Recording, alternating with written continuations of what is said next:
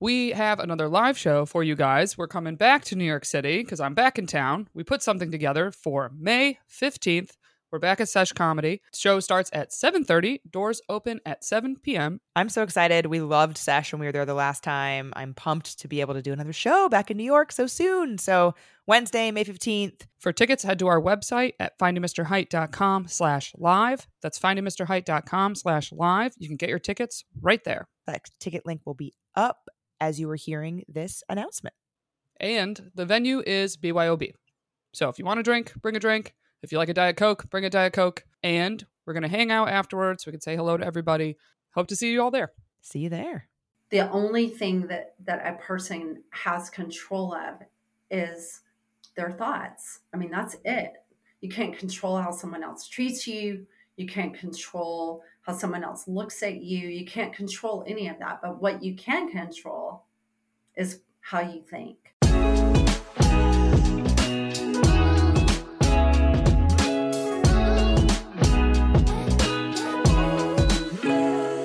Hello, and welcome to another episode of Finding Mr. Height, the podcast. I'm Allie, back with my co host Erica. Hello, hello. Hello, hello from LA. How are you doing? Good. We're on the same coast. Oh, yes, yes, for a day. And then we pass Yes, which I should Hmm. mention if there is a little bit of an echo, it's because I'm in my mom's new place and she doesn't have a lot of furniture yet. Oh, shit. Okay. Well, how are you? How are you feeling? I am very tired today. You made it, though. I did make it. So I had a whirlwind of a week. I've already had a whirlwind of a weekend. It's not even over. Um, where I played in a volleyball tournament all day yesterday. So I'm very sore um, and just tired in general. And then I did not pack before that volleyball tournament. So then I had to come home. I got home around like nine last night from the tournament and had to pack and also prepare my house to be gone for two weeks. And I also have friends staying with me. So I wanted to like make sure it was set up for them. I had to get my cats all set up. They've got a cat sitter coming. Like, a lot had to get done. It- was a whirlwind and I almost missed my flight, but we're here. We made it. But you made it. You're here. The bag made it. The bag made it. Everything was fine. I checked in with six minutes to spare, ran onto the plane. I was the very last person. We're doing great. You got it. You got it. You made it. I'm Yes. I'm I'm so looking forward to this week chilling out a little bit with the holidays. I know this comes out after Thanksgiving, but hope everyone had a great Thanksgiving. I'll say that, and I hope you chilled Yes. out because I absolutely I could use it. My God, Are you going back home? Like going back to the East Coast for Thanksgiving?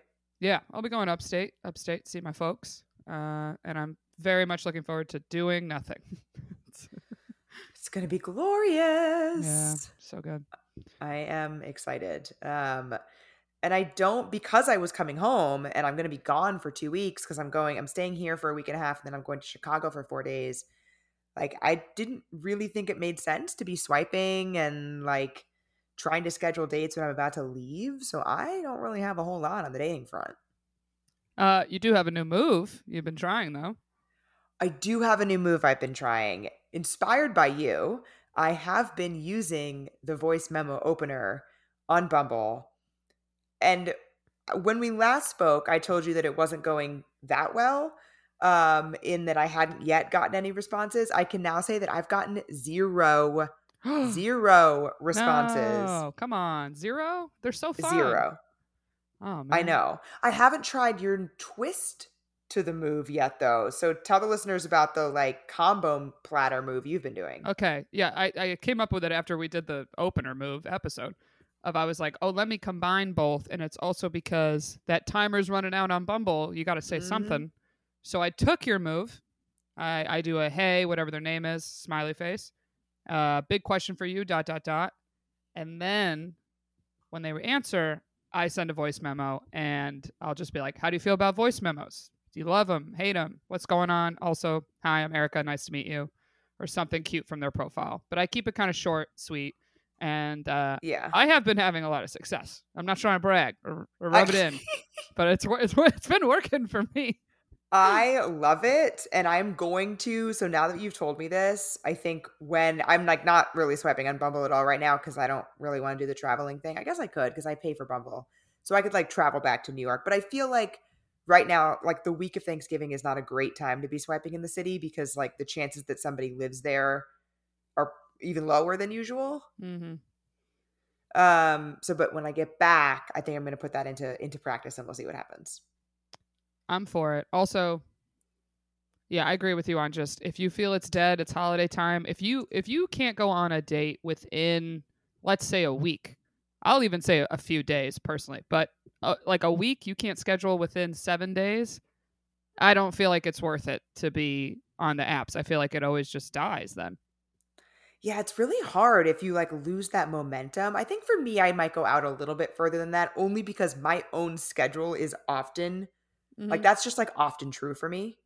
Yeah. That like I'm booked for the next week. So like for me, it's maybe more like if I- if I can't say how about next week, if I can't use the words next week yes. and have valid. there be a free day, then then I think that I am where I am at now, where it's like, what am I going to say? I'll see literally right now. I would be like, are you free in December? yeah, that's not if it's the next month, yeah, let it go. That's not- Right. Yeah, not exactly. Because I, I could come back on December 4th. So, like, I, I'm not, yeah, I'm not out going to be out here messaging people being like, this sounds great. I'd love to hear about it on a date in December. hmm I agree with you. Also, the only plus side of like when the apps feel dead is then when there are people messaging me, I'm like, oh, I feel like this person really is looking to date if they're, they're still putting in the time and effort during these times. Uh, True. so you never you never know. But I yeah, I'm I'm doing the voice memos, and if you're on Hinge, I'll say yeah, match with me for a voice memo, and then I'll I'll send one. I But it's also it. it's the comedian in me, you know. It's it feels like I'm doing crowd work vocally. Like I mean, I'm probably just, I'm obviously not as good at it as you are because this is your literal job. but you're new. so I think, I. I think, I, yeah, I just got, I got to get my sea legs with the, Yeah. with the voice memos a little bit. I'll settle into them, I think. I have faith. I have faith. I think everyone should appreciate try you. it. I think it. I think it livens it up. But um, yeah, the only other big update for me really was uh, came out to L.A. taped my Corden set, so it's it's public, it's live. It Woo was amazing. Thank you, thank you very much. Uh, especially it feels like such a blur when you do it that Oh, I God, generally was like, uh, people are like, how'd it go? I'm like, I think good. I don't know. like there, there was a reaction every time, but you're just you're focused on like I have one joke, I swear, you can't swear. You you know just trying to hit all your Oh, punches. Interesting. Yeah. Yeah, and it's live, and you know obviously there's a specific time limit you have to be within. So you're also like, okay, I can't go over that. Right. I've had friends do that, and then they have to edit the set, and that's a lot worse Oh. because they'll just decide they don't, you know, they don't. They don't consult you. consult you. Yeah, they don't You're care. the little person. Yeah. they don't yeah, care. they don't care. Yeah. Um, but yeah, it feels it feels good. I'll say that it feels it just feels really good to, you know, whenever you work at anything for a very long time, and if you finally get some type of like kudos and recognition, it uh it feels really good. So I'm I'm very happy with it. Hell Uh, yeah. You should I- I- celebrate yourself. I mean, I know you did. Oh, I did. already. I did. Yeah. I did. The Patreon heard it. I did. The, the Patreon heard all of it. I, I I had a good time. A, this week's Patreon, I said to you, I was like, I feel like we're, it will be heavily edited, but I feel like this week's Patreon would be a good opportunity for like a teaser on the main pod feed of like, this is the vibe. Like, it's Yeah. a good vibe check episode. it is. We're getting loose. We're loose over there. We're getting a We're little loose. Over very there. loose. I was know? silently laughing. There were tears streaming down my face, multiple points of Yeah, the I was- episode. Can Yeah, I can I so share my move from the night? Can, I Yes, share uh, my that's a- that Okay. is an absolute. Absolutely, we need to. All right, I'm pro pro moves on this pod. Make your move, whatever. Uh, so I ended up going home with somebody, uh, because your girl's got some game, and We I did the to see it. smoothest. yeah, I did the smoothest move of my life. Of I, we were leaving the bar, and I just opened up my Uber app, tapped the destination, and I just handed him the phone. Oh, it's so Just- good. Just be like, where are we going? It's so good. It's so good. Yeah, it was great. Then my friend was like, "Are we going back to the hotel?" I was like, "Uh, we're not, but you can." We're so. he decided that we're not. No, I'm kidding. oh, that's Nah, so. I for it. just. Well, yes, I love that move. I love everything about your LA trip. I, I'm very excited for you. The si- the signs are here. I oh I also was laid off. I don't think I shared that with the public pod. I got Yeah, laid off no, the day before my taping. Uh, but truly that and a bunch of other things that have happened during my week here uh have really just made it very clear to me that I should 100% move here and being laid off, I'm going to try to make it happen sooner than later. So if anybody's looking for a sublet in Manhattan or a lease takeover, holler at your girl. I got a studio. Uh, throw Get that out to the universe. Yeah, I mean, obviously, like that sucks, and it was terrible timing in terms of like Yeah. your mental, you know, focus or whatever for Corden. But I agree with you. I feel like it's like let's do this. Yeah, because that was that was the big thing of when do you leave it? When when do you Mhm. finally leave it to really make the move? That was the one thing that I needed to be in New York for because my job I was in the office. So Yeah.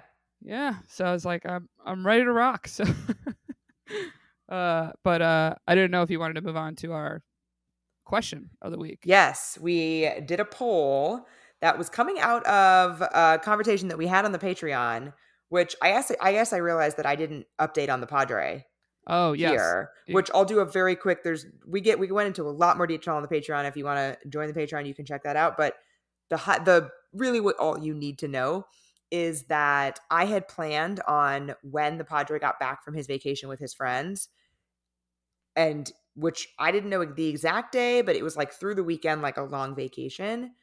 That when he got back and assumedly texted me, that I was going to then tell him, you know, hey, I, I've had a great time here, but like I don't think this is the connection for me.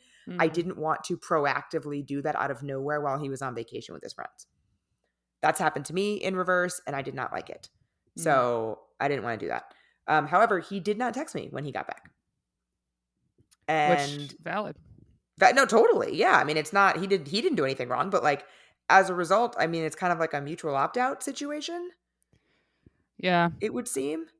Um, so that, however, led to we were talking on the Patreon about like, you know, when when is it like required, quote unquote, or is it ever required to like proactively say like end things with somebody, you know?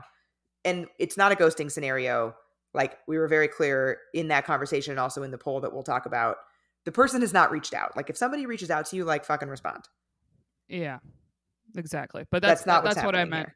That's what I meant. Valid of you haven't spoken to him, but he also has not reached out to you. Yeah, no, I mean, neither of us. Yeah. So, okay, so the poll that we threw out to the listeners was after how many dates is a quote unquote breakup text or conversation necessary? And we gave them a scale of one to 10 dates. Am I trying to guess And- yours? Oh, sorry. I, I'll guess yours. Okay, guess mine. What do you think? What do you think my peep said? I think people are going to say three dates. Okay, mine average is it looks more four on the little scale. Same with mine. Yeah. So, but interestingly, not five. The average is right before five, and Me too. and look. I think I stand by my theory of I think a lot of people are assuming what about what date would you probably have slept with them? Yes. And that is what a lot of people said in their explanations. They were Yeah. like, after four or five dates, I've likely been intimate with this person. And then, like, that conversation definitely needs to happen.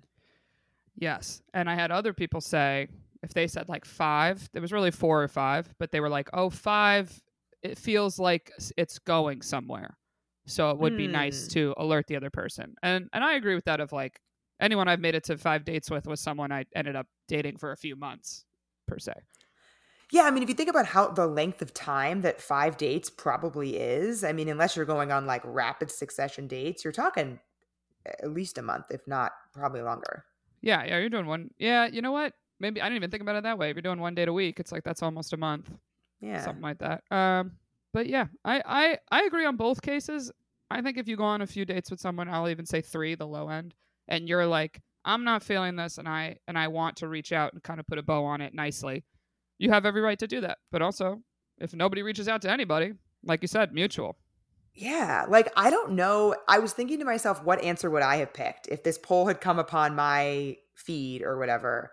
Because I don't think that there's a there's an absolute answer where it's like if neither person has said anything, hmm who's to say maybe he was feeling the same way and then it's like well who's to say who's to say whose responsibility it is i guess is what i'm saying Yeah, I know. I'm, I don't think I've ever sent it preemptively. It always was when there was another contact, or I, clearly they asked for another date. But yeah i haven't either i don't mind a preemptive text we've talked about that on the pod before like i don't Mhm. mind that at all i think it's absolutely polite absolutely valid if you want to send a preemptive text for sure, and i i actually think because of the way that a lot of people the way because of the way that gender roles play out in specifically with women dating men, I think that it was interesting when we had this conversation about whether a preemptive text is necessary because I get a lot of questions when I do ask me anything's or what and whatnot from women who date men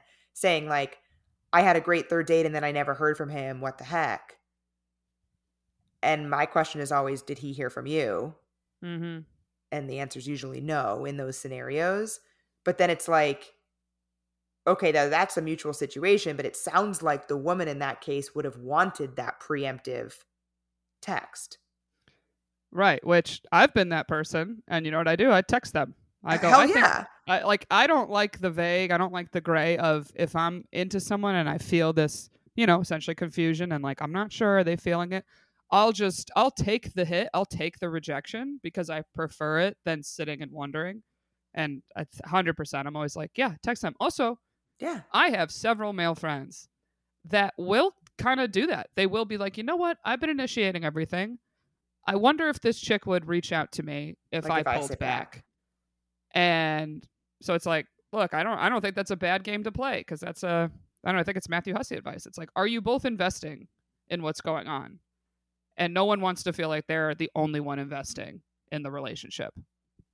Yeah, and I don't even know if I would call it a game. Although I think like maybe what I might suggest is to like communicate about that hmm versus like, you know, the wait and see type of thing. But I think it's super valid of like wanting that equal investment. Oh, for sure. Because we've all been like- there where you're like, uh, I mean, my version of this is the person always hangs out with you, always goes out with you. However, I'm always the one asking. Mm-hmm. And so I've done the pullback too of like, I feel like if I didn't hit up this person, they would never reach out to me, both in dating and also friendships, let me say. Yes. And it it's- so true in friendships too. It's so, it makes it kind of so clear of like, oh, okay, this person doesn't really think of me. Mm-hmm. And granted, some people aren't planners, but it's like to never hear from people is just very telling. Yeah. So, but yeah, I, agree. I totally agree. if you want an Um, answer, reach out. If you want to know, yeah, ask. it's the only way to find out. Exactly. So I've been talking a bunch about how I'm trying to order in less. And part of that is that I'm cooking at home more. But when I don't have time to cook, which is more often than not, I have really still been loving Factor's meals that are ready to eat in just two minutes. Yeah, and they have so many options too. Every week, their menu, they have 35 options that you can pick from. So you can find whatever it is that you're looking for. It's so easy, it's no fuss, and no mess. It's so great. And I've also been really enjoying their add ons that they have. So they have breakfast, they have on the go lunches if you don't work from home. I've been ordering their snacks recently to have like a little pick me up in the afternoon. And I've really been enjoying that. Yeah, and they also are celebrating Earth Day all month. You can look for their Earth Month Eats badge on their menu, and that will be meals that have the lowest carbon footprint. So shout out to Factor for that one. It's pretty cool. So you can head to factormeals.com slash FMH50 and use code FMH50 to get 50% off your first box plus 20% off your next box. That's code FMH50 at factormeals.com slash FMH50 to get 50% off your first box plus 20% off your next box while your subscription is active. And then this leads to, I think this actually like translates pretty well into the guest that we have coming on this week because I think having had all of those repeated experiences, then like that starts to play out in future things that you have going on, right? Like where if you had that experience, like you said, of like somebody who never reached out to you, then that's going to become like a trigger for you, something that you're like really anxious about in your next relationship. And you know that the cycles can like kind of end up re- repeating themselves. So this week we are bringing on Allison Roberts. Um, she's the founder of Unapologetic Power, which I fucking love as a company name, by the way. Um, she's a cognitive behavioral expert, and she is going to chat with us all about dating after trauma and you know looking for that sort of approval and validation and how to kind of navigate through exactly what you said like trying not to bring what you've been through in the past into your current relationships Yeah, easier said than done, but I'm excited. Let's get to our I'm guest. excited to hear about it. Here we go.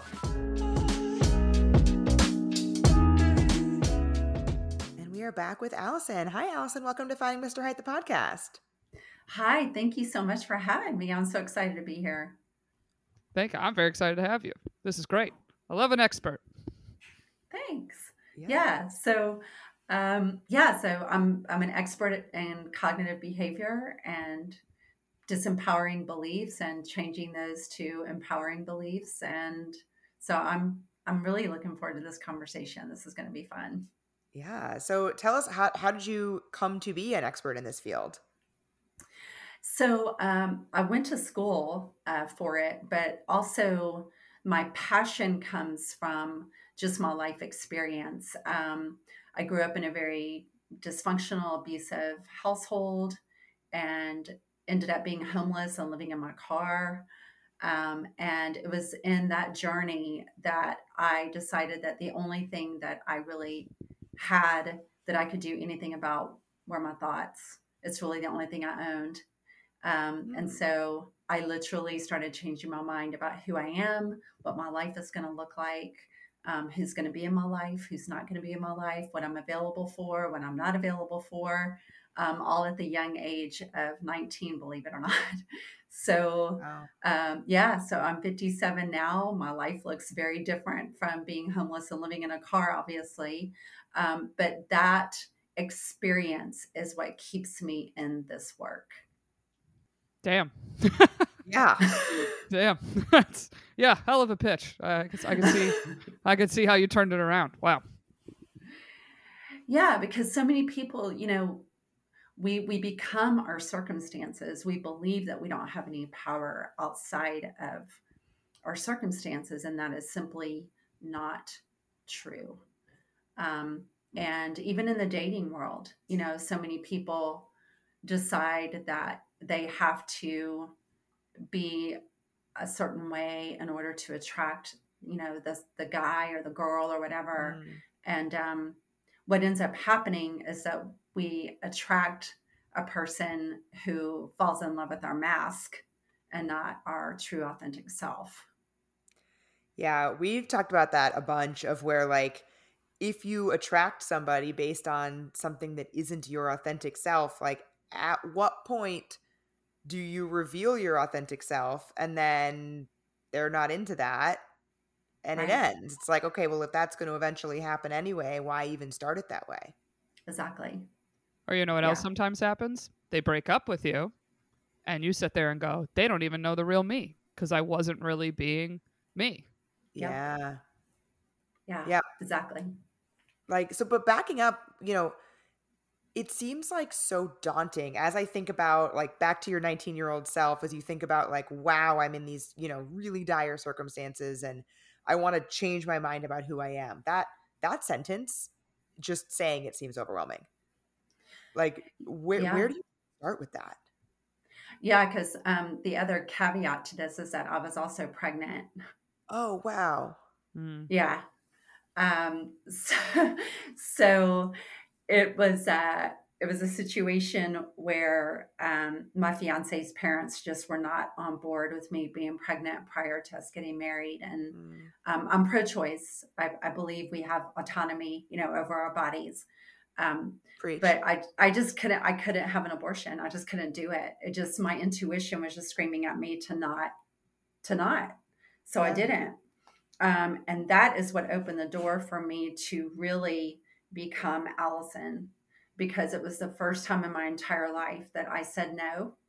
And and when I meant no, um, and faced some very harsh consequences, you know, locks changed on me, thrown out of the house, um, the you know, the whole nine. And it was it was the worst thing that's ever happened to me, and it was the best thing that's ever happened to me because in that moment I truly realized, you know, I am alone, alone, alone, alone. Like there is no one for me to turn to. No one's going to come and rescue me. No one is here for me. And that can, it can sound really horrible, but also when you're in that position, um, and, and, what I try to to teach in my in my coaching world is to get to that position without without being forced in that position, but to come to that awareness that really we all really are all alone when it comes down to it. Um, we make our decisions by ourselves. Um, we may have some other people's influence but really at the end of the day we are making our own decisions yeah. and that's what i did i just started making a series of decisions that were authentically mine and in that series of making those decisions i became allison truly truly allison so like one step at a time kind of thing. Like, okay, I'm going to yeah. make this decision and then I'm going to make that one rather than having it seem like this I have to do everything at once all right now. Yeah. Exactly. And I don't think it's possible to do everything at once and have a good outcome. I think that it's what people do when they panic and they just start throwing a bunch of action, hoping that things are going to get better. Um, mm. But I had to get really still and do some very, very serious soul searching. What does that what did that look like for you? Like being really still? Like t- tell us more about that. Um, well, the thing that was in my favor is that, you know, I was going to, to college um, and living in my car simultaneously. So I, um, you know, I would go right from class to the parking garage and get in my car. And I would, I would just sit there and ask myself some really hard questions like where do where do you want to be in five years you know um, and i knew that that i knew that that meant placing my son for adoption as soon as he was born because i did not want to drag him through my mud and my mess um, so making that decision first like i'm going to place this baby for adoption everyone was against that too, even though everyone had told me don't have the baby. And then when I decided to have it, then they were trying to tell me what to do with him. And I'm like, you don't get to do that. Yeah. Um, yeah. And so, um, and then, you know, finish school, do an internship, um, you know, study codependency, heal your codependency, you know, heal. Uh, I had a serious emotional addiction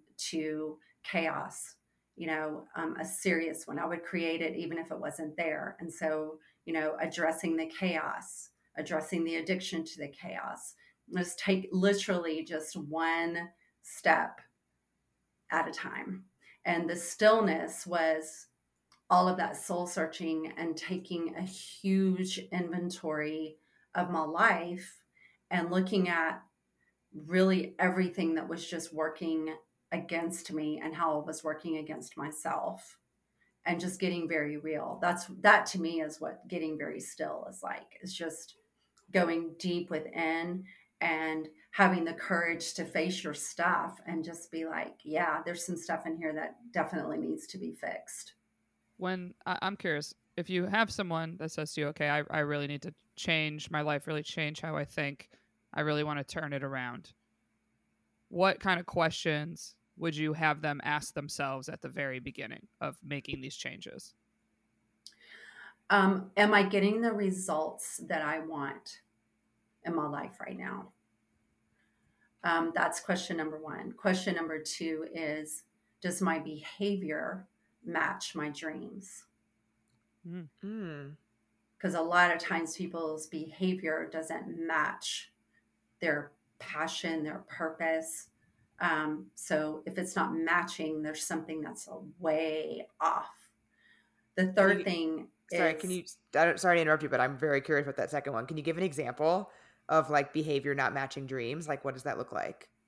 Yeah, sure. Um, so someone who wakes up every morning, um, sits in the hour and a half of traffic, or now, you know, a lot of people are telecommuting, watch their computer, um, work for someone else, grind, hustle, hustle, grind, um, living paycheck to paycheck. All their credit cards are maxed out because they're not making enough money. Um, and they go to bed and they, they, excuse my language, they bitch and complain about it 24 7, but they're not doing anything to change their circumstance. So mm. that's someone whose behavior is not matching their dream. Mm. Yeah, that that makes a lot of sense. I think like one of the things that we talk about too a lot is when people are saying, you know, dating is really hard, dating is so tough, you know, that's really Yes. that those things are true. Like that is true. Oh, girl, yes. And girl. like it can be hard and you can exhibit behaviors to try to make things better for you Absolutely. while acknowledging that something sucks. Yeah, and I mean, it, you know, to put it into the dating world, what it would look like is, you know, somebody's dream is finding the one. You know, they want to find the one, Yeah. um, but they're not on any dating apps. They're not playing any kind of sports. They're not like they're doing absolutely nothing, um, and they're bitching about how hard dating is, but they're not even dating right. like that's like the perfect scenario of someone who's not their behavior is not matching their dream Hmm. Love that because we we we're all for. You got to put yourself out there somehow. You know, All for taking action over here. yeah absolutely and and to this uh number two that you told us, it's also like, look, we all naturally are creatures of habit. Yeah. So so many times you just get stuck on the hamster wheel and the whole I don't have free time, whatever other excuses you have, and and it's it's hard to offset the hamster wheel, but at the same time, it's like what what is it, eighteen days to form a habit? Like a lot of times you got to be like 18 days or 30 days. Give yourself a small window to be like, okay, every day for this amount of time, I'm to do that one thing that I need to do and see how does that affect how does that change and, and an example i always think about it with is just like working out i'll get in those swings of not working out at all and it's so hard to get back in the routine and then once i do i'm like how was i not doing this before Yeah, you're like, this feels so good. Why why was I stop like why did I stop doing this? right and time is such a big excuse with a lot of things and i've used that myself i've been like i just don't have the time it's like you could make the time Yeah. I well and yeah go ahead ellie i'm sorry well, I was just gonna say on that, like the a phrase that I've started to try to use with myself is rather than tell myself, "Oh, I don't have time for that today," or I will say instead, I will say, "I am not prioritizing that today," Preach. because in reality. I have time. I have 24 hours of the day. Obviously, those I can't do every single thing in the world in those 24 hours, but I largely can choose what I'm prioritizing. yeah absolutely Obviously, there are some things that we don't have choices in, but like a lot of things there are, right? Like I am I am prioritizing that I want to play volleyball once a week. And that's a night that I'm not going to be doing anything else. That's my choice. But like I wouldn't say, "Oh, I don't have time to do XYZ because I'm playing volleyball." No, I made that choice. Mhm. yeah and here's the thing is like time and money are so abundant and what we create is lack we don't we don't create abundance and we don't create time because those are already so available to us. Those, is, those things are available to us as much as air is available to us but what we create is lack with our with our mindset. And so you're that is so cool that you're like i'm prioritizing that or i'm not prioritizing that because that is a completely different mindset. And it's also taking radical personal responsibility instead of blaming time. Yeah, and and there's a lot. I think you know it also is important to acknowledge there's a lot of privilege in a lot of that, right? Of Oh, like yeah. I I have the privilege of being able to prioritize volleyball, let's say, because I you know am in a position where I don't you know where I can stop work at a certain time or whatever it is. But like, so there are very real constraints that Yeah. are out there, but I think there's ways to work within constraints as well, and you know shift that shift your mindset in that sense.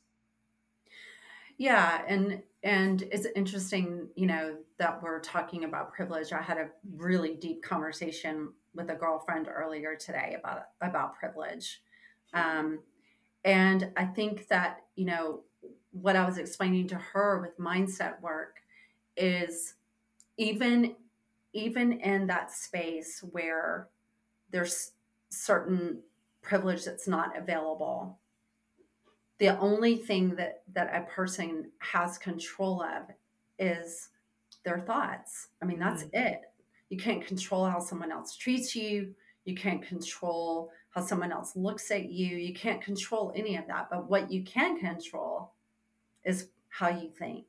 And it restores your power. It really does. Can I ask what are some tips you have, or I don't know, tricks to getting yourself to start changing that mindset to not view everything as, you know, say personal or being done to you and more so owning it and being like, no, I, I, what I have control over. What, what would you say to flip that mindset? Yeah. So the first thing is is to understand like what is your part in it, um, because a lot of times when we're being attacked, we counterattack, um, or or we shrink. So there's usually like one of two ways: we either shrink down and we hide and we get really really small, or we counterattack.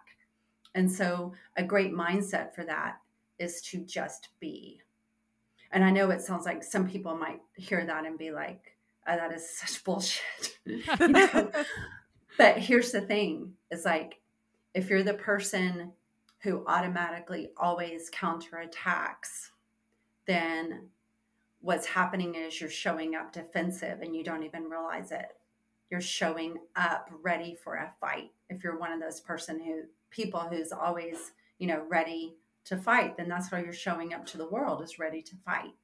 And if you're showing up where someone looks at you a certain way or makes a comment and you shrink down, then you're showing up already small. You're showing up already. So the the best way to shift that is first like to own how you're showing up in the world and just to be like, man, that's really not getting the results I want. I want, you know, and the only thing that we can change is ourselves. And so it's to show up to just be. And what I mean by that is to become an observer of yourself and how you're reacting to situations that are harming you or hurting you. And to become an observer opens up a beautiful door of curiosity. Like, that's really interesting that I feel this certain way right now. It's really interesting that I want to punch this person in the face. It's so interesting.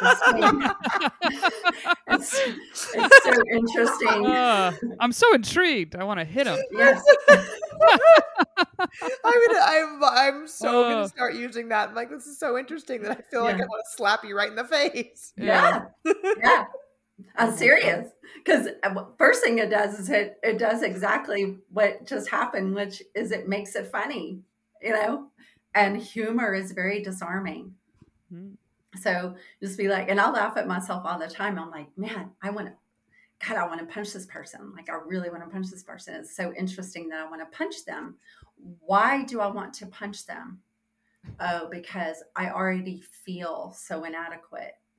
And she pushed my inadequacy button. Or I'm already feeling like I don't belong in this group. And they just pushed that abandonment button mm. inside of me and then you start to see like oh i've got some stuff i need to heal because it's really not about them it's my it's my shit and so then you can get in there and be like okay i'm gonna i'm gonna heal this inadequacy that's inside of me. I'm gonna heal this abandonment that's inside of me.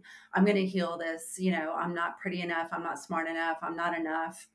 Uh, all this stuff inside of me. And you know when, when i'm first saying it to my clients they're they're like oh my God, Allison, that just that feels so big, like it's so big. But here's the thing. Once you heal one of them, you've already started the process of healing the other stuff. And so it's that first healing is the one that's like, yeah. But once you heal that, it's like, oh man, okay, I've got this. Like, this feels really good. And then you do start showing up different in the world. I mean, one of my clients, she um, she was dating this guy and he like she just blamed him blamed him blamed him criticized him criticized him criticized him like all the time and so i i started saying you know i want you to start observing how you're being with him like before you open your mouth to him i want you to just start noticing how you want i mean she would do stuff like stop the car let me out i'm just going to call uber you know and um, yeah. get up out of restaurants and like leave and all these things. But they were like madly in love. They are madly in love. Um, and so she just started cracking up at herself and, and she started realizing like this is really not about him at all i'm projecting all of my dad stuff onto this incredible guy who's showing up for me regularly and I'm just dumping all of my stuff all over him. Yeah, I think that that is so relatable because I think that so often a lot of the questions that we get on the podcast or that like I get when I, you know, do AMAs or when I'm in my dating coaching is like how do I not bring past stuff into this new thing? Like an example that we get all the time is somebody will say, I've been ghosted so many times Yeah. that now if I don't hear from somebody within insert window here, I panic that they're ghosting me because of how often it's happened.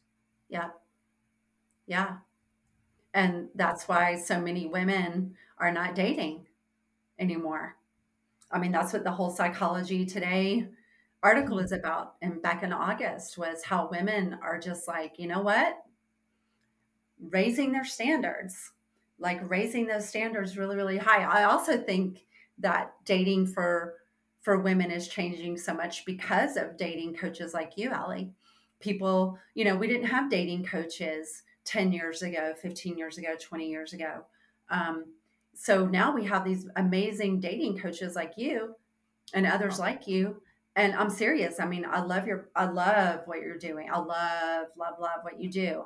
Um, it just brings so much awareness and so much healing. So, you know, guys that are ghosters, man, they're, they're just going to die lonely in their bed with nobody there because women are just, they're tired of it. They're just not dealing with it. They're, they're just not, they're not available for it anymore. I hope so. I hope no one's available for it anymore. Like, cause I hear it the other, the other side too. I feel like every time I talk about, you know, mention something from, you know, one point of view, other people are like, oh, well, I see it too on the other side. I'm like, yeah, absolutely. There are people out there behaving poorly. to your point, I've also experienced is like going on a date with someone, you're like, we have this great time, great first date, and you're like, oh, I'd really look forward to a second. And then you never hear from that person. And you're like, why? What was I not on the same date? All that stuff. And I've gotten feedback from both male and female friends of mine that they're like, well, a lot of times, like, you know, you can naturally give off the vibe, like, this is what I'm looking for. Like, I'm someone that's not going to put up with BS, or they're trying to charm you in a certain way and they feel like they can't. Granted, they Mm. might be having a nice time, but I've gotten that feedback from friends of being like, yeah, I'm sure the person had a good time, but if they just wanted to hook up and they got the vibe from you, you wanted more, they knew you weren't going to put up with essentially what they wanted or the game they were going to play. And that helped me reframe it of any time I have those good dates where you're like, but it was so fun. Why not? Like, why isn't there a second one? It's like it could be a million reasons. And if you're giving off the vibe and the energy of wanting more and, and having that higher standard, I think it's a good thing. It's going to indirectly just weed out those people. Yeah, I totally agree. It's so refreshing though. Like I was on a date a couple weeks ago and at the end of the date I was like, "Are you feeling this?" You know, Oh, Yeah. love that. and and he was like, "Nah, I'm not." and I was like, "I'm not either. I'm not Oh, feeling it." wow. Oh, But- I love that. But we talk every day. We've become like really really great friends. Oh, wow. I love it. Yeah. Can I can I ask how long into the date did you bring this up? Because I've wanted to do this like minute 15 Immediately. pretty quickly. I did it when when the server brought the check to the table because I didn't want him picking up a check for both of us when I knew that I wasn't going to see him again. I just didn't Mm. feel like it was a cool thing to do.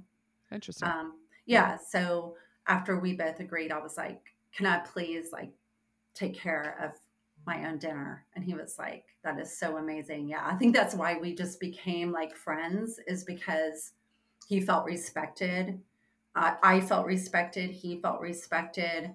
Um, he's dating an amazing girl now, and I'm like, "This is amazing." Um, so, you know, I, I think that people at the end of a date they don't know how to end a date.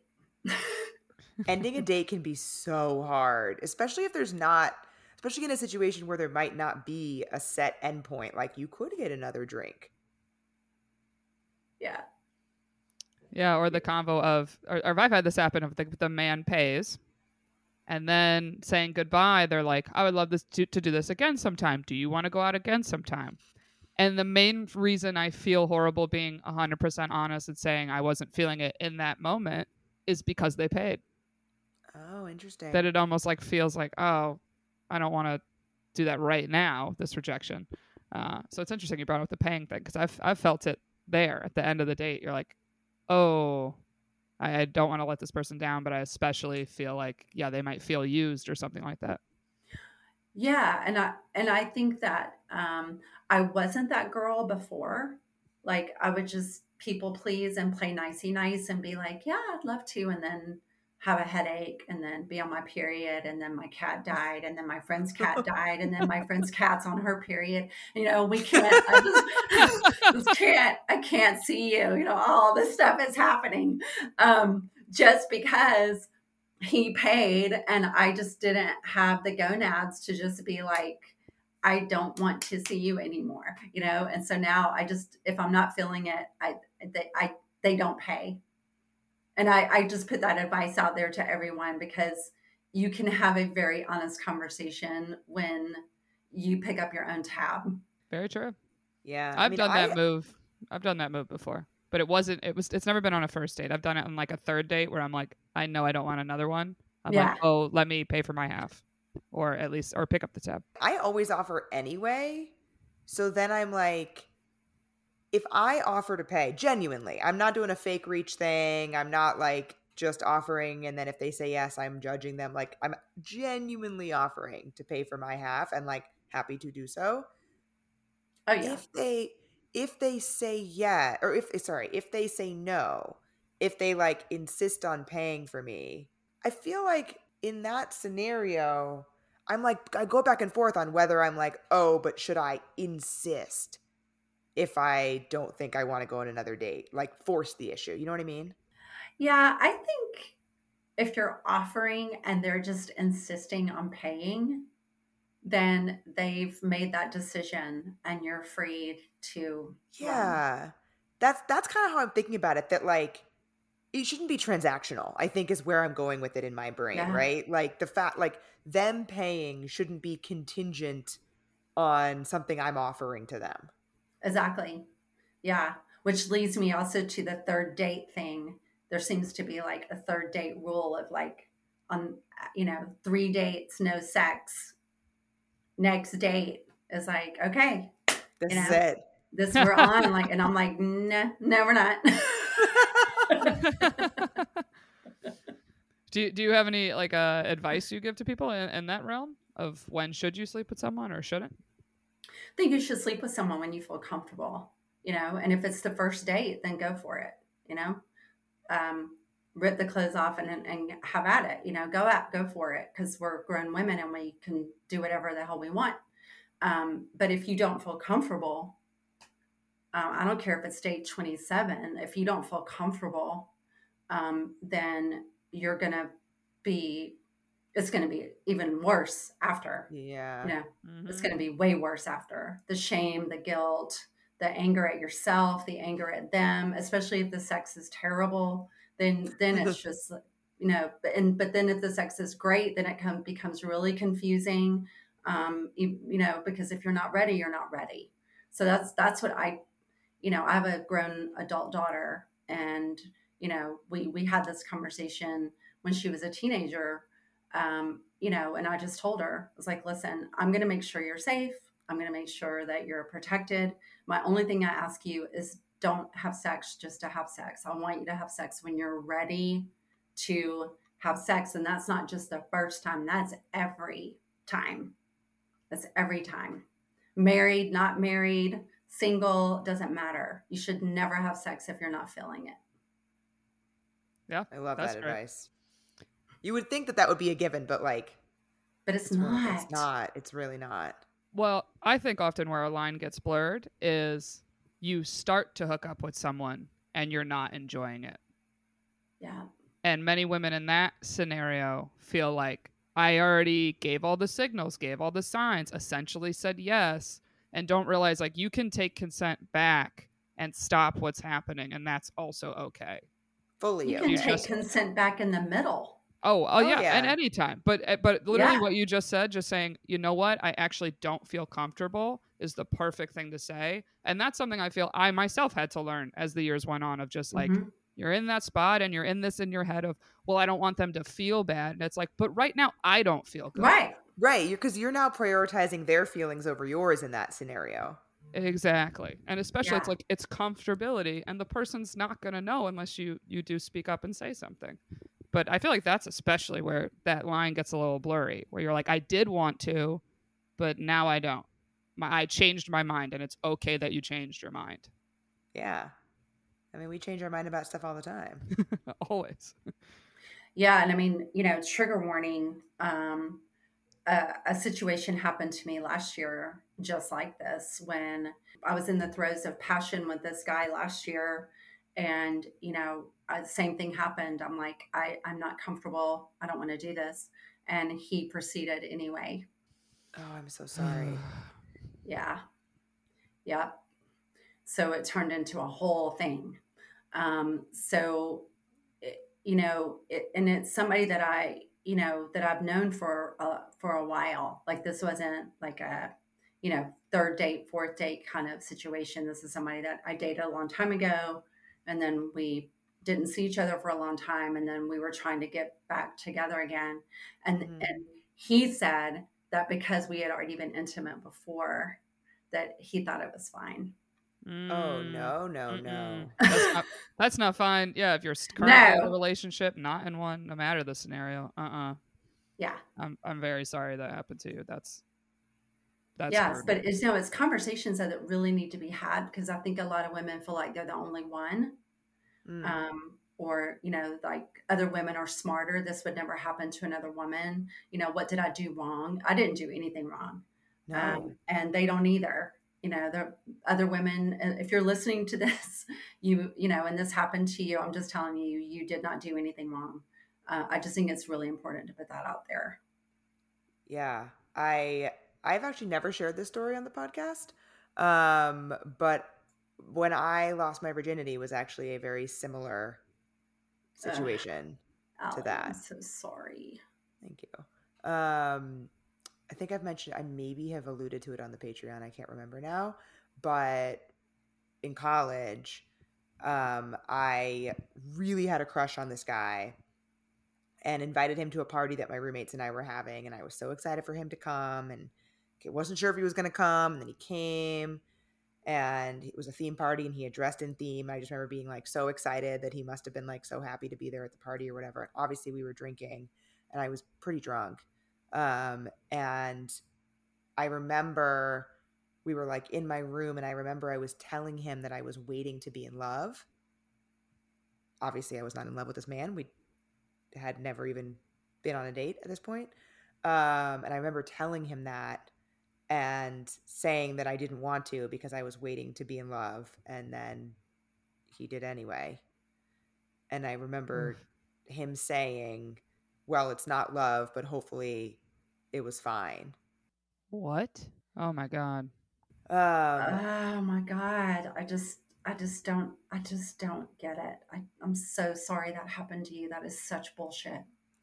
I appreciate that. Um, but I think, and I think that that is what the thing that I have shared before is that like that experience led to several years where I think I was like hypersexual because I I mm-hmm. wanted to I think I had convinced myself that if sex didn't mean anything then that was fine. Like that what happened to me was okay if sex was meaningless Yeah. And and so i convinced myself that it was fine because sex doesn't matter and so yeah obviously that didn't help Yeah. And the, and the neuroscience around that um, is that the brain actually repeats the trauma over and over and over again, believing that it's going to heal you. So you were Wow. actually in a parasympathetic traumatic PTSD state that whole time.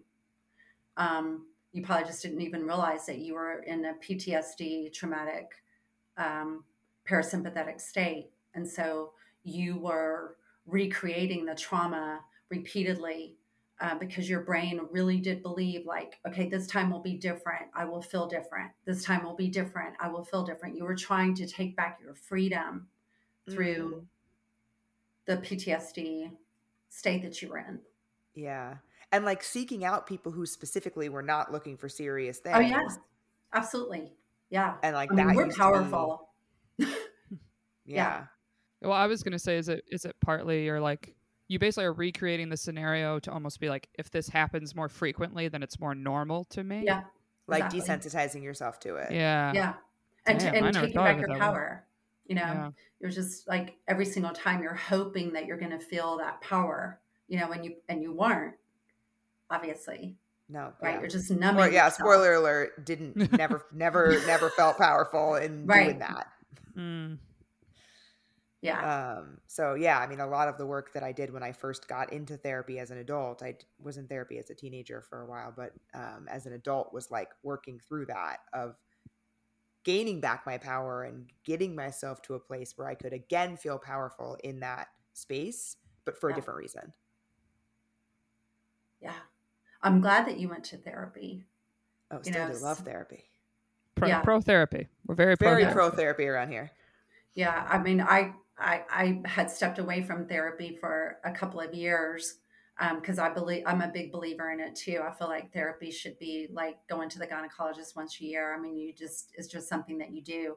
So I had stepped away from it, but when that happened to me last year, I stepped back into it. You know, um, and my therapist was just like, "This happens so often Mhm.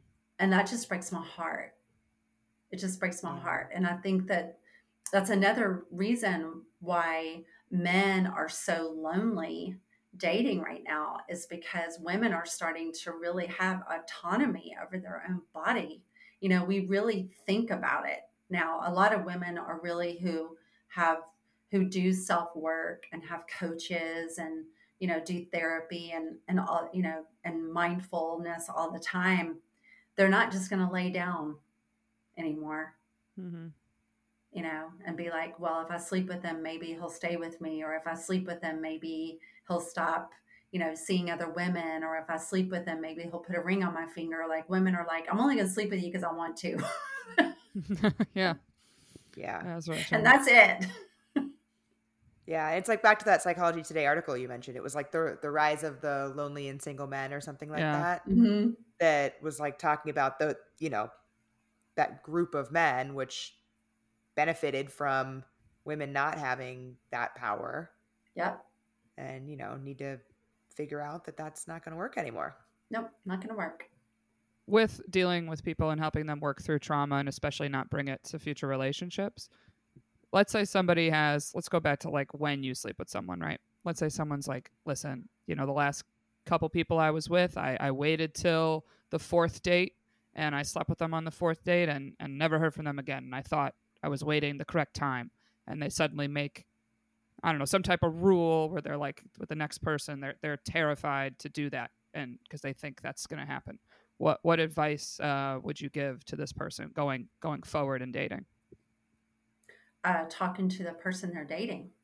Just being Genius. totally completely transparent and authentic and just being like listen you know i'm really feeling it with you like i'm really into you. I feel like you're really into me um, but i just want to be honest with you like when it comes to sex i've been you know i've been used like a mcdonald's cheeseburger you know and the wrapper just gets thrown in the you know in the trash can and i don't want to get thrown in the trash can so this is what i'm thinking like what where are you with this i you know I don't want to put any pressure on us, but at the same time, I'm not going to be treated like that anymore. I'm not available for that. So, you know, I find that guys respect women more who come to the table with honest conversation instead of us expecting them to know, expecting them to read our body language or read our minds or like just Mm. automatically be better than the last guy and just automatically, you know, treat us better. Um, I mean, case in point, I, I'm I started seeing this guy. I met him on Hinge um, uh, a few weeks ago, and we had our first date last week. And he messaged me and he was like, you know, um, are we still on for tonight? And I said, yes. And, and he was like, you know, are you excited? And I sat there for a second and I was like, you know, I could just say yes and send an emoji, but I was more nervous than I was excited. Mm. Valid. So I wrote him back and I said, um, I'm really looking forward to meeting you, but for some reason, I'm just feeling really nervous and I don't know why. And he wrote me back one word refreshing. Refreshing. oh. Oh. Yeah. So yeah, he's also feeling a little nervous. Hmm. Yeah. And just like, and when we talked about it at dinner, um, he's lovely. We talked about it at dinner and he's like, it was so sweet for you to just tell me how you're really feeling. Like, he's like, that is so rare. It is so rare. And uh, ladies, guys listening to this podcast, please just start saying like it is. Just tell it like it is. Mm-hmm. Seriously. I mean, you don't have anything to lose and everything to gain. One thing I'm curious of is I once saw this advice that was like, don't tell your future partners about the terrible ways you were treated because they might kind of be like, oh, that's what I can also kind of get away with. Like this person puts up with XYZ. So I'm curious how you feel about that advice, but also I love that you added, and I'm not doing that anymore in your last example. Like this has happened before and going forward, like, you know, if I oh. sleep with you, I, I see us as exclusive and not seeing other people. That's what it means to me. So I will not be doing that unless I know that's your boundaries. But but I'm curious how you feel about that advice of not, I guess, essentially sharing a lot of the ways we were treated poorly in the past to our new partners. That's a great question. I love that question so much, Erica. Um, it's so important to talk about this. So, airing dirty laundry and being honest are two completely different things. Mm. Mm. Um, and I don't think that we should air our dirty laundry ever. Um, it's nobody's business how many people you slept with. It's nobody's business if you've ever been slapped, hit, punched, kicked, um, used, raped, um, molested as a child. Like it's no, it's nobody's business except your own. And so you share at your comfort level. And, you know, as far as like airing dirty laundry, you just the the best way to handle any of that stuff in in a new relationship is letting your boundaries be known, setting very very clear boundaries, um, and also believing how someone acts instead of making excuses for someone else or saying other they must just be having a bad day or you know um, whatever might be going on.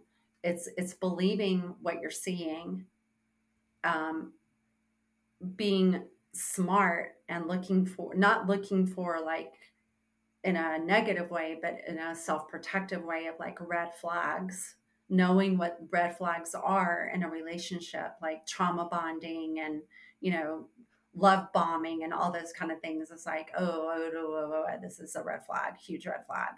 Um, so yeah and, it, and it's it's setting those boundaries where you know if if a you know let's just say you go bowling with a guy and he makes a strike or something and then comes over and just like you know very gently like gives you a punch on the shoulder or something. And you've been you've come from a relationship that's abusive right? And he and you know that he didn't mean anything by it. But a great boundary would be like hey um i don't accept you ever putting your hands on me um, in a way that is even playfully is you know could be taken as an assault or like you're punching me. That's just not something i'm available for. And if it's a good guy he'll say oh my god yeah of course babe. No worries. It'll never happen again. If he's a jerk then he's going to be like oh my god i was just kidding around. You're so sensitive. You know then that's like when you're like well i'm calling an uber. I'm out of here. Hmm. I hope that answered your question. No, it, it does because I love it's basically it's just how you're phrasing it. So even in that example, right, you're not being like, "Hey, listen, I was abused in the past, blah blah blah. This happened with this person," No. and and I recognize that in some of my friends that th- instead of being like, "Hey, in the past when I've slept with people and then I didn't hear from them again, I felt terrible about myself," they just say, "Honestly, I'm not someone that's into casual sex. Yep. Not my thing. Yeah. I only like having sex with people I care about or I'm with, and we're an exclusive thing." and you're not at all bringing up those past people or yeah revealing like how you've been treated it's like get Exactly. the point is i'm not doing xyz that's the point Erica, you're so absolutely right in that you can get your point across without having to bring up your past. But if you slip, you know, if you're having an emotional moment and you do happen to bring up the past, the person's response to that is going to tell you everything. And Yeah. yeah. Because I was going to say too, I think like if you, especially as you move forward in a relationship and get to know somebody even more, I think like for me, I I like to bring my partner into things that I've been through in the past as we move forward in a relationship. Like that story that I shared is something that I typically share with people that I'm in a Mhm. serious relationship with because I think it's an important piece of my history and who I am. Yeah. I don't think I have to share it with them, but I like to. Yeah. So, but I think that's you're totally right, Allyson, that I think the way that people react to your boundaries and or things about yourself, tough things that you share with them speaks volumes. It does. Yeah. And I mean, if they're too dismissive, like, oh, great, babe, you know, thanks for sharing it. You know, you want some popcorn while we watch the movie? That's a red flag. Yeah. And then the person that's like, you know, the other extreme of like, now you can't go to the grocery store by yourself. Now you can't go to meet girlfriends at movies by yourself because you might get assaulted, you know, then that's also a red Mm. flag. So it's just watching all of those types of things and, and feeling into your body. You know, does your body feel comfortable with this person? Do you feel safe? Safety. That's the number one key to all of it. Yeah. And I and I think like I think a lot of times some people can end up looking for red flags and like Mhm. finding what they're looking for because they're Yes. looking. yes. But I think what I really like about what you're saying is I think it's about recognizing patterns that you've fallen into in the past yes. and thinking like I'm not looking for every red flag on the planet that this person might be exhibiting, but what are the things that I have overlooked in the past consistently yes. that I should have better antenna up for to check out? Yeah. And, you know, the body doesn't lie. Mm. So if you get really still and just, you know, go to the bathroom, lock the door, no one's going to bother you in the bathroom. If they do, then you definitely are in the wrong relationship. But you need to go to the bathroom, lock the door, and just feel into your body. You know, do you feel safe? If you feel safe, cool. But women, especially, we have an intuition that is really, really usually like spot on. So if there's something in your gut that's like, get the hell out of here, get away from this person, or don't talk to this person again, please, please, please trust that over your fear of being alone and dying in your bed by yourself. Like, trust your gut over everything, yeah, you Yeah. know you never need a reason to feel uncomfortable right? you never need a reason true. just uh, that was the best advice my dad ever gave me about i guess i don't know dating and men he didn't even realize he said that to me once and it was my team was all talking about a teacher we felt was creepy quote unquote. And my dad just was like who are you guys talking about? And we were kind of joking and he just straight up was like hey if that person makes you feel uncomfortable you have an uneasy feeling he's like stay away from them get away from them and and if you're ever in a scenario you just go i'm not comfortable he's like get out of there. You don't need a reason just go. Say i have to go bye. Yeah. that's it. really good advice. I That's like great advice. I have felt that way, especially like in my most recent serious relationship. Earlier on, when I was dating him, I felt so much anxiety in my chest a couple times when I was at his apartment. And I remember thinking, like, he's your boyfriend. You're this is weird. Like you're you don't you're not feeling this because of him. Like you're just you're being crazy. Like this was like me talking to myself. Mhm. I talked myself out of a gut feeling that later circled back around and slapped me in the face. Yeah. I think Yeah. we all have, which is why I really drill that home, especially with, with clients that I'm coaching. I'm not a dating coach, but but it just in any scenario, I'm telling. Uh, I always say like, trust your gut over everything else because it doesn't Yeah. lie. It's so true. Um, well, Allyson, this has been amazing. I feel like we could just continue and continue. yeah, So thank you so much for coming on. Nuggets. Uh, thank you so much for having me. Yeah. So, can you remind our listeners where they can find you and your coaching? Yeah, um, you go to my website. It's allysonroberts.com, A L L Y S O N. And uh, there's all of the information, how they can get in touch with me, um, information about my books, my webinars, um, all of that's on there. Amazing. Well, thank you again. This was incredible. Yeah, thank you. Thank you so much, Erica, too. Thank you. Yes, thank you so much.